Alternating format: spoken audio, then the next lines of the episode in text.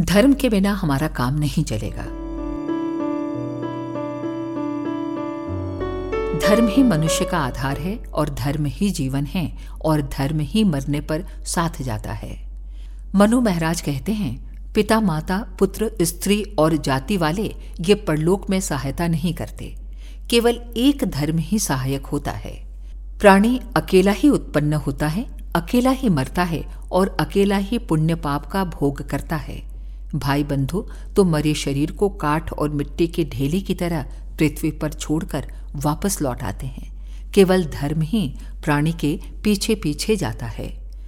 जिस दिन संसार से धर्म को सर्वथा मिटा दिया जाएगा, जिस दिन लोग आत्मा परमात्मा लोक परलोक को मानना सर्वथा छोड़ देंगे, जिस दिन कर्मफल सिद्धांत में लोगों की आस्था न रहेगी, जिस दिन परमात्मा की भक्ति द्वारा परमात्मा के गुणों को अपने भीतर धारण करने वाले धर्मात्मा लोग सर्वथा उत्पन्न होने बंद हो जाएंगे, उस दिन संसार से सच्चरित्रता उठ जाएगी।